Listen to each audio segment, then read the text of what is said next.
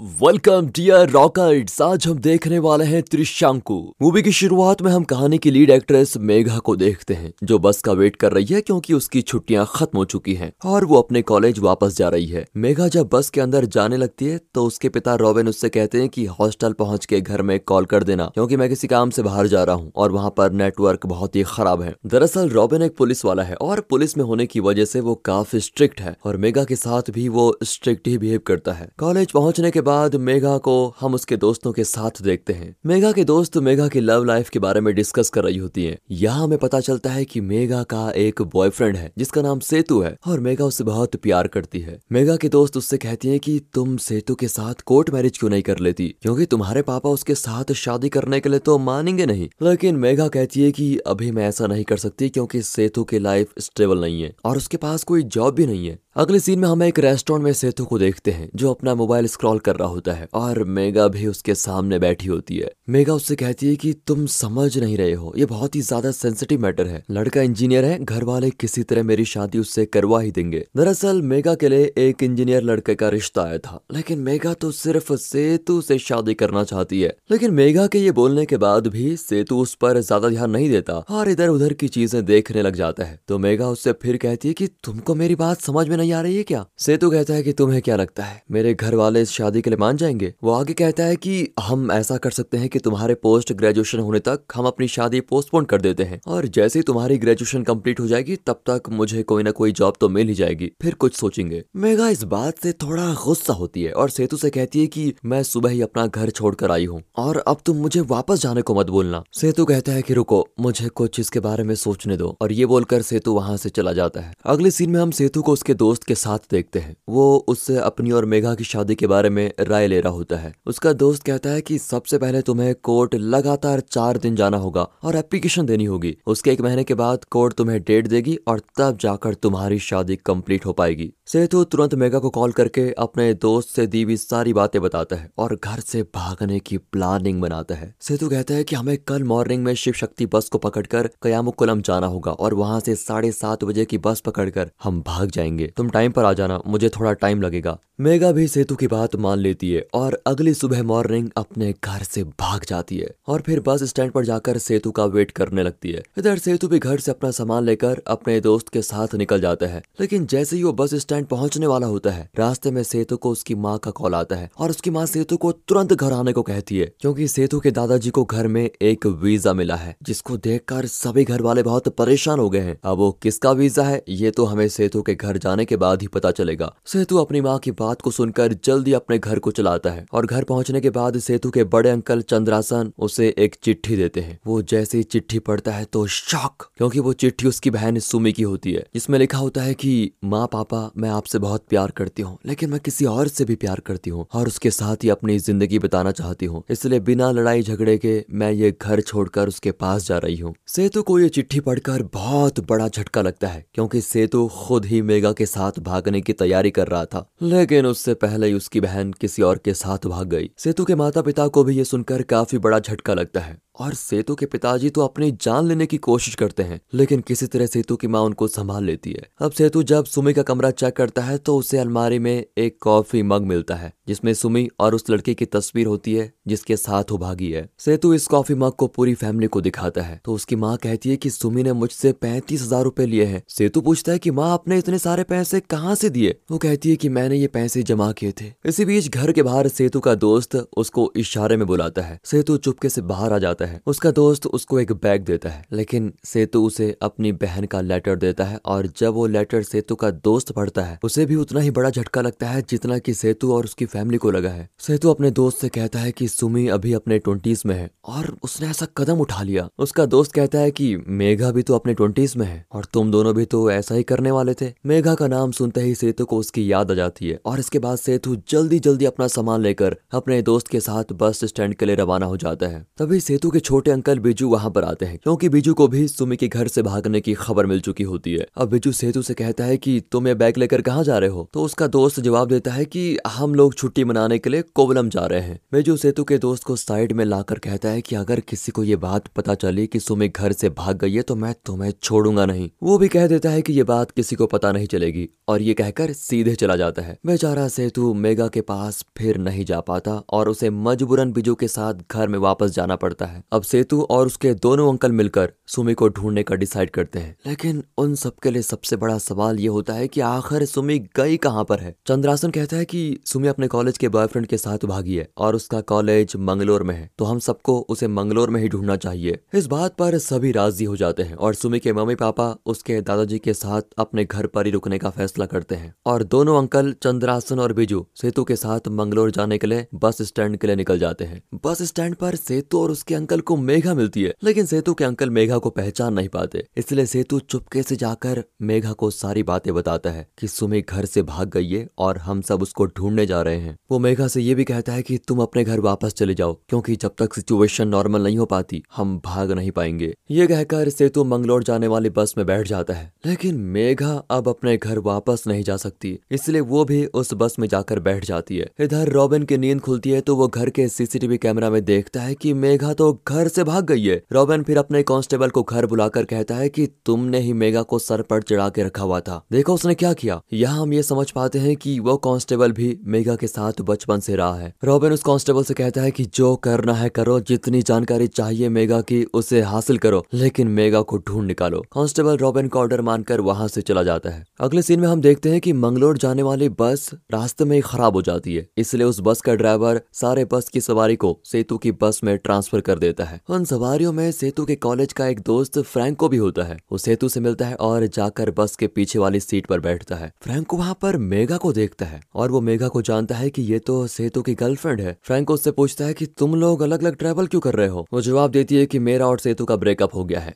ये सुनकर फ्रैंको हैरान हो जाता है। यह हम समझ पाते हैं की मेगा फ्रैंको को कुछ बताना नहीं चाहती। इसलिए वो झूठ बोल देती है कि उसका और सेतु का ब्रेकअप हो गया है। अब फ्रैंको पूरे रास्ते मेगा को इरिटेट करता रहता है और सेतु और मेगा को एक दूसरे से बात भी नहीं करने देता। मंगलोर पहुँचने के बाद सेतु अपने अंकल के साथ एक लॉज देखने जाता है और मेगा भी उसके पीछे पीछे लॉज देखने जाती है, पर फ्रैंको मेगा का पीछा वहाँ भी नहीं छोड़ता। लेकिन मेघा बहुत ही स्मार्टली फ्रैंको से पीछा छुड़ा लेती है और अब लॉज में सेतु के अंकल एक कमरा बुक करते हैं। मेगा भी उसी लॉज में कमरा बुक करती है। उस लॉज में कुछ लड़कों का एक ग्रुप होता है जो टाइगर की बॉडी की जैसी पेंटिंग अपनी बॉडी में लगाए हुए हैं और एक लड़के को परेशान कर रहे होते हैं और ऐसा करते हुए सेतु उन्हें कई बार देखता है, लेकिन कुछ बोलता नहीं। सेतु के दोनों अंकल जब अपने कमरे में सो जाते हैं तो सेतु चुपके से मेघा के कमरे में जाता है और वो लड़के भी सेतु को मेघा के कमरे में जाते हुए नोटिस कर लेते हैं और उन दोनों के बारे में काफ़ी बातें करते हैं कि आखिर ये लोग है कौन? अब कमरे में मेघा सेतु से कहती है कि मैंने तुम पर भरोसा करके बहुत बड़ी गलती कर दी। सेतु कहता है, मैंने तो तुम्हें जाने को बोला था, लेकिन तुमने मेरी बात नहीं मानी। वो भी कहती है कि मुझे कुछ नहीं पता, तुम अपने अंकल को सुबह सब कुछ सच सच बता दो। सेतु इस बारे में काफ़ी परेशान होता है और मेघा से कहता है कि मेघा, तुम अभी सो जाओ, कुछ ना कुछ रास्ता ज़रूर निकल जाएगा। ये कहकर वो कमरे से बाहर आता है। लेकिन कमरे से बाहर आते ही सेतु के नंबर पर रॉबिन का मैसेज आता है, जिसमें लिखा हुआ है कि, मुझे पता है कि मेघा तुम्हारे साथ है, लेकिन मैं तुम दोनों को जल्दी ढूंढ निकालूँगा। इसके बाद सेतु अपना नंबर स्विच ऑफ़ कर देता है। अगली सुबह सेतु और उसके अंकल्स एक ढाबे पर बैठकर ब्रेकफास्ट कर रहे होते हैं। तभी पर मेघा आ जाती है। मेघा को अपने सामने देखकर सेतु के तो पसीने छूटने लगते हैं। मेघा दोनों अंकल के सामने सेतु से कहती है, क्या तुम मुझे जानते हो? मैं सुमी की फ्रेंड मेघा हूँ, जिस पर सेतु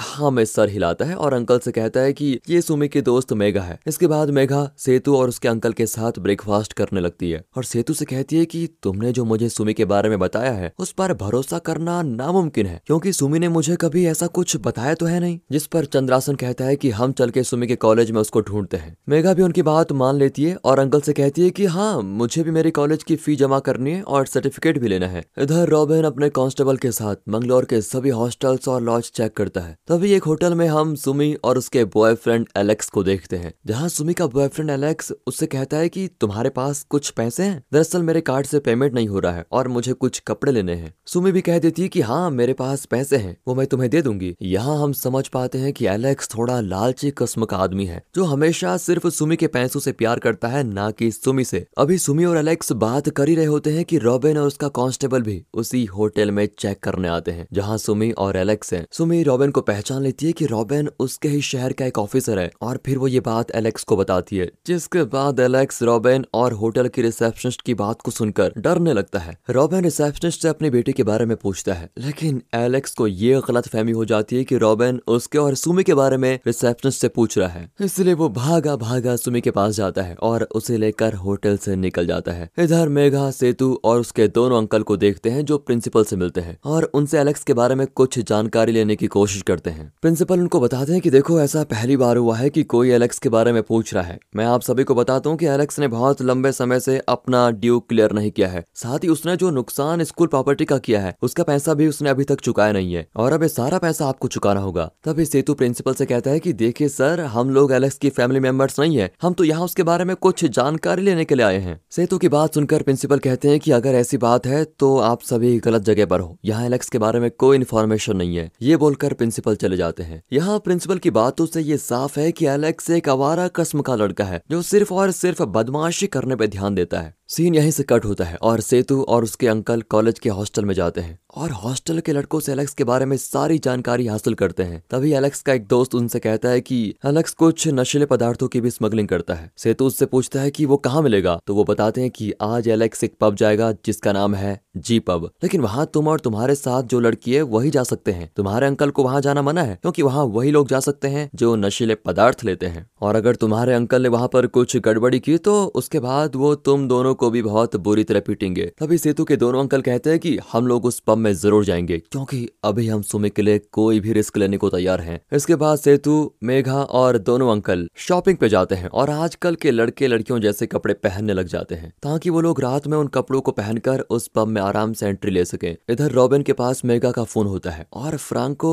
मेघा को सोशल मीडिया अकाउंट पे मैसेज करता है, जिसे रॉबिन देख लेता है। फ्रैंको मेघा के आईडी पर मैसेज करके उसे कॉफ़ी शॉप पर मिलने के लिए बुलाता है। अगले सीन में हम एलेक्स को देखते हैं, जो सुमी को बहुत बुरी तरह डांट रहा है क्योंकि सुमी ने गलती से अपने पास रखे हुए सारे पैसे छोड़ दिए हैं। सुमी को भी अब एलेक्स का बिहेवियर कुछ अजीब लग रहा होता है, क्योंकि जब वो उसके साथ भागी थी, तब एलेक्स का बिहेवियर कुछ और था और अब कुछ और, लेकिन अब वो कुछ कर भी नहीं सकती है। इधर फ्रैंको जब कॉफ़ी शॉप पे मेघा का वेट कर रहा होता है तो वहाँ पर आता है रॉबिन और फ्रैंको के सामने बैठ जाता है, जिससे फ्रैंको की तो हालत खराब हो जाती है, तभी पीछे से कांस्टेबल आकर उसे पकड़ लेते हैं। अब फ्रैंको सारी बात रॉबिन को बताता है। वो कहता है कि मेघा बोल रही थी कि उसके और सेतु का ब्रेकअप हो गया है, लेकिन सेतु और मेघा को देखकर ऐसा लग नहीं रहा था। उसके दोनों अंकल भी उसी बस में बैठे थे। फ्रैंको की बात को सुनकर रॉबिन सोच में पड़ जाता है, और उसे ऐसा लगता है कि सेतु का साथ उसके दोनों अंकल दे रहे हैं। अब सेतु, मेघा और सेतु के दोनों अंकल उस पब में काफ़ी यंग बन के जाते हैं, जिससे उन्हें भी आराम से एंट्री मिल जाती है। अब वहाँ जाकर ये सभी मिलके एलेक्स और सुमी को ढूँढने लगते हैं। इधर रॉबिन अपने हेडक्वार्टर से चंद्रासन का नंबर जुगाड़ करके निकाल लेता है, लेकिन पब में आवाज़ ठीक से नहीं आती, जिस कारण चंद्रासन रॉबिन का फ़ोन काट देता है। रॉबिन समझ जाता है कि ये सारे लोग किसी पब में हैं। इसलिए रॉबिन फ्रैंको से पूछता है कि अभी इस वक्त किस पब में पार्टी चल रही है। फ्रैंको बता देता है कि जी पब में। जिसके बाद रॉबिन और उसका कांस्टेबल फ्रैंको को गाड़ी से उतार देते हैं। रॉबिन मंगलोर की लोकल पुलिस की भी हेल्प लेता है और वहाँ के इंस्पेक्टर मरप्पा को भी उस पब में आने को बोलता है। इधर एलेक्स अपने दोस्तों के साथ बैठकर पब में खूब शराब पीता है। उसके सारे दोस्त भी नशे में होते हैं और सुमे उनके बीच बेचारी अकेली बैठी होती है। सुमी को ये सब कुछ अच्छा नहीं लगता और वो एलेक्स को रोकती भी है। लेकिन एलेक्स उसकी बात मानता नहीं और थोड़ी देर बाद शराब के नशे में बेहोश हो जाता है। सुमी एलेक्स को उठाने की बहुत कोशिश करती है, लेकिन वो उठता नहीं। जिसके बाद वो उसको छोड़कर पब के कॉर्नर में आकर रोने लगती है। तभी वहाँ पर मेघा आती है और सुमी के रोने की वजह पूछती है। सुमी मेघा को देखकर बहुत इमोशनल होती है और उससे कहती है कि मैंने एलेक्स के लिए अपने घर वालों को छोड़ा, लेकिन उसने मेरे साथ धोखा दिया। मेघा कहती है कि जो कुछ भी हुआ, उसे भूल जाओ और अपने पेरेंट्स से माफ़ी मांगो। उसके बाद सब कुछ ठीक हो जाएगा। तो सुमी मेघा से कहती है कि तुम्हें मेरे बारे में सब कुछ कैसे पता चला? मेघा जवाब देती है कि मैं यहाँ तुम्हारे भाई सेतु और दोनों अंकल के साथ आई हूँ। वो लोग तुम्हें ढूंढ रहे हैं। जाओ, उनसे जाकर माफ़ी मांग लो। वो लोग तुम्हें माफ़ कर देंगे। ये कहकर मेघा वहाँ से चले जाती है। इधर सेतु को एलेक्स मिल जाता है और वो उसको खूब पीटता है। फिर उससे सुमी के बारे में पूछने लगता है। ये देखकर एलेक्स के नशेड़ी दोस्त तो वहाँ से चले ही जाते हैं। अब मेघा जब वापस से पब के पार्टी वाले हिस्से में जाती है, तभी एक आदमी आकर पीछे से उसका हाथ पकड़ लेता है और मेघा को अपनी पुलिस की आईडी दिखाकर कहता है कि, रॉबिन, तुम्हारा पुलिस स्टेशन में इंतज़ार कर रहा है। दरअसल ये आदमी मंगलोर शहर का पुलिस इंस्पेक्टर मरप्पा है। अब इंस्पेक्टर मरप्पा मेघा को ज़बरदस्ती अपने साथ लेके जाता है, लेकिन ऐसा करते हुए उसे बिजू देख लेता है और इंस्पेक्टर मरप्पा को जोरदार थप्पड़ मारता है। बिजू को जरा भी आइडिया नहीं होता कि उसने एक इंस्पेक्टर को थप्पड़ मारा है और थप्पड़ मार देने के बाद मेघा बीजू को बताती है कि ये आदमी इस शहर का इंस्पेक्टर है। विजू, ये बात सुनकर काफ़ी डर जाता है और उसके बाद उस इंस्पेक्टर के ऑफिसर्स पब के अंदर आते हैं और मेगा सेतु और उसके दोनों अंकल्स को गिरफ़्तार कर लेते हैं। पुलिस स्टेशन में रॉबिन सेतु का वेट कर रहा होता है और सेतु के आते ही रॉबिन उसको धमकाने लगता है और कहता है कि तुम्हें क्या लगा था? अगर स्टेट से बाहर चले जाओगे तो मैं तुम्हें पकड़ नहीं पाऊँगा। इसके बाद रॉबिन मेघा को बोलता है की चलो घर चलते हैं। तभी सेतु कहता है की आप मेघा को घर नहीं लेके जा सकते, क्योंकि मेघा कहीं नहीं जाएगी। हम दोनों ने कानून के तहत साथ रहने का फैसला किया है। रॉबिन कहता है कि तुम एक पुलिस वाले को कानून सिखा रहे हो। मेघा ने मेरे घर से गोल्ड, पैसे और कुछ कीमती चीज़ें चुराई है और उसके बदले में उसके खिलाफ अरेस्ट वारंट है। सेतु कहता है कि मेघा ने ऐसा कुछ भी नहीं किया। उसके पास कोई भी गोल्ड नहीं है। रॉबिन मेघा का पर्स लेकर अपने कांस्टेबल को देता है और कहता है कि इसमें कुछ गोल्ड उठाकर डाल दो। कांस्टेबल ऐसा ही करता है और मेघा के पर्स में गोल्ड डाल देता है। जिसके बाद रॉबिन मेघा को कहता है कि तुम्हारे पास कोई दूसरा चारा है नहीं। तुम्हें मेरे साथ चलना ही होगा। ये कहकर रॉबिन मेघा को लेकर चला ही जाता है। मेघा के जाने के बाद बिजू सेतु से पूछता है कि, सेतु, ये सब कुछ क्या हो रहा है? तो चंद्रासन कहता है कि, तुम्हें अभी भी समझ में नहीं आया क्या? ये दोनों मिलकर हमें स्टार्टिंग से बेवकूफ़ बना रहे हैं. अब चंद्रासन और बिजू समझ जाते हैं कि मेघा और सेतु एक दूसरे से प्यार करते हैं और शुरुआत से ही दोनों मिलकर उन दोनों को बेवकूफ़ बना रहे हैं। अब जैसे ही सेतु, चंद्रासन और बिजू पुलिस स्टेशन के बाहर जाने लगते हैं तो पुलिस वाले उन तीनों को जाने देते नहीं और उन्हें पकड़कर जेल में डाल देते हैं। जेल के अंदर चंद्रासन सेतु को अपने इस हालत का जिम्मेदार ठहराता है। तभी बिजू सेतु से कहता है कि कम से कम तुम हमें तो ये बात बता देते। हम तुम्हारी शादी मेघा से करवा देते। लेकिन सेतु कहता है कि मेरे पास दूसरा कोई चारा नहीं था, इसलिए मुझे जो सही लगा मैंने वही किया।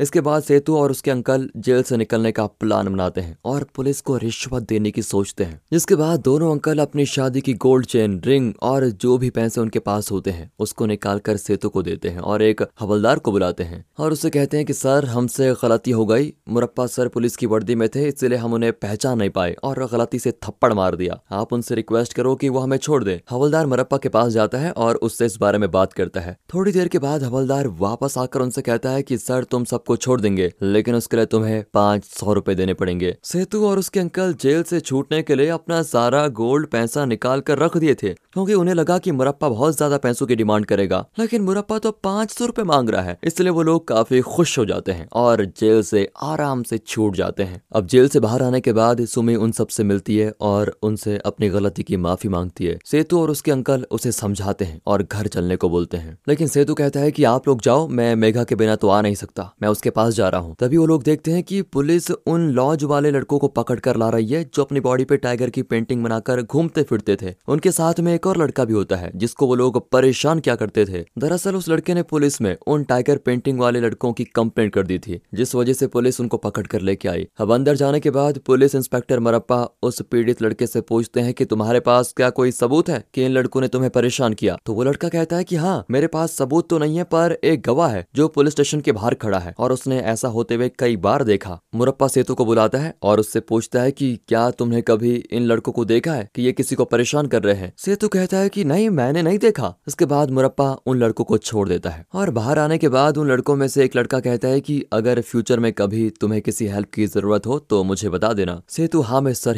हिलाता है। इसके बाद वो लड़के वहाँ से निकल जाते हैं। उन लड़कों के जाने के बाद चंद्रासन सेतु से कहता है कि, चिंता मत करो बेटा, सब कुछ ठीक हो जाएगा। तुम्हें जल्दी नौकरी मिल जाएगी। सेतु कहता है की हाँ मुझे नौकरी जल्दी मिल जाएगी और नौकरी मिलते ही सबसे पहले मैं आप दोनों का कर्जा चुकाऊँगा। चंद्रासन थोड़ा हैरान होता है और सेतु से पूछता है, कैसा कर्जा? हमने तो तुम्हें कोई पैसे दिए ही नहीं। फिर सेतु वो पोटली दिखाता है, जो उन्होंने इंस्पेक्टर मरप्पा को देने के लिए जमा किए थे। सेतु उस पोटली को लेकर ही भाग जाता है और उन लड़कों की गाड़ी में जाकर बैठता है। चंद्रासन सेतु का पीछा करता है, लेकिन बेजू कहता है, छोड़ो इसे, उसको जाने दो, क्योंकि ये बिना मेघा के वापस नहीं आएगा। सेतु अब उन लड़कों की गाड़ी में बैठकर उन लड़कों को वो गोल्ड वाली पोटली देता है और अपने और मेघा की स्टोरी बताता है, जिसके बाद वो लड़के सेतु की मदद करने के लिए बिल्कुल तैयार हो जाते हैं। उन लड़कों में से एक लड़का अपने एक आदमी को कॉल करके रॉबिन की कार की लोकेशन पता करने को बोलता है। और थोड़ी देर में सेतु और उन सभी लड़कों को रॉबिन की लोकेशन मिल जाती है। और जब रॉबिन की गाड़ी एक सिग्नल पे खड़ी होती है तो बहाने से उन लड़कों का एक आदमी आकर रॉबिन की गाड़ी के नीचे कील रख देता है, जिससे सिर्फ़ थोड़ी ही दूर जाने पर उसकी गाड़ी पंचर हो जाती है। इसके बाद रॉबिन का कांस्टेबल गाड़ी का टायर ठीक करने लगता है और रॉबिन बगल की एक चाय की टपरी पर चाय पीने लगता है। टायर ठीक करते करते कांस्टेबल मेगा को समझाने की कोशिश करता है, लेकिन मेगा उससे कहती है, मेरा बचपन आपके साथ कितना अच्छा बीता, लेकिन आपने आपने ही मेरे बैग में वो गोल्ड रखे ताकि मैं फंस सकूँ। इसलिए आप चिंता मत करो,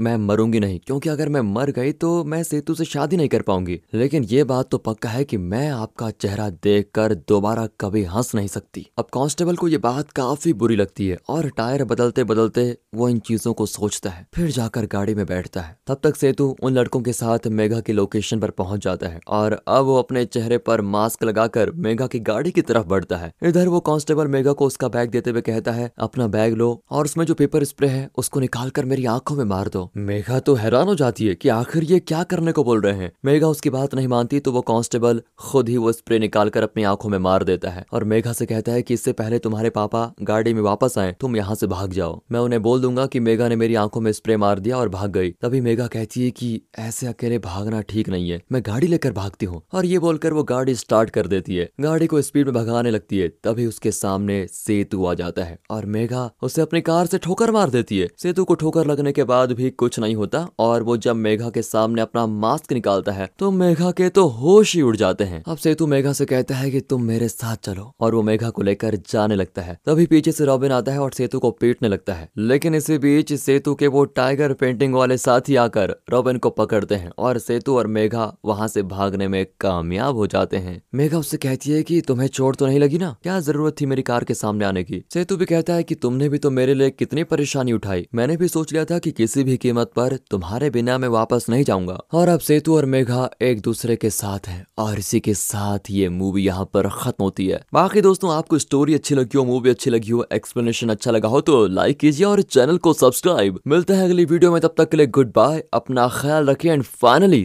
thanks for watching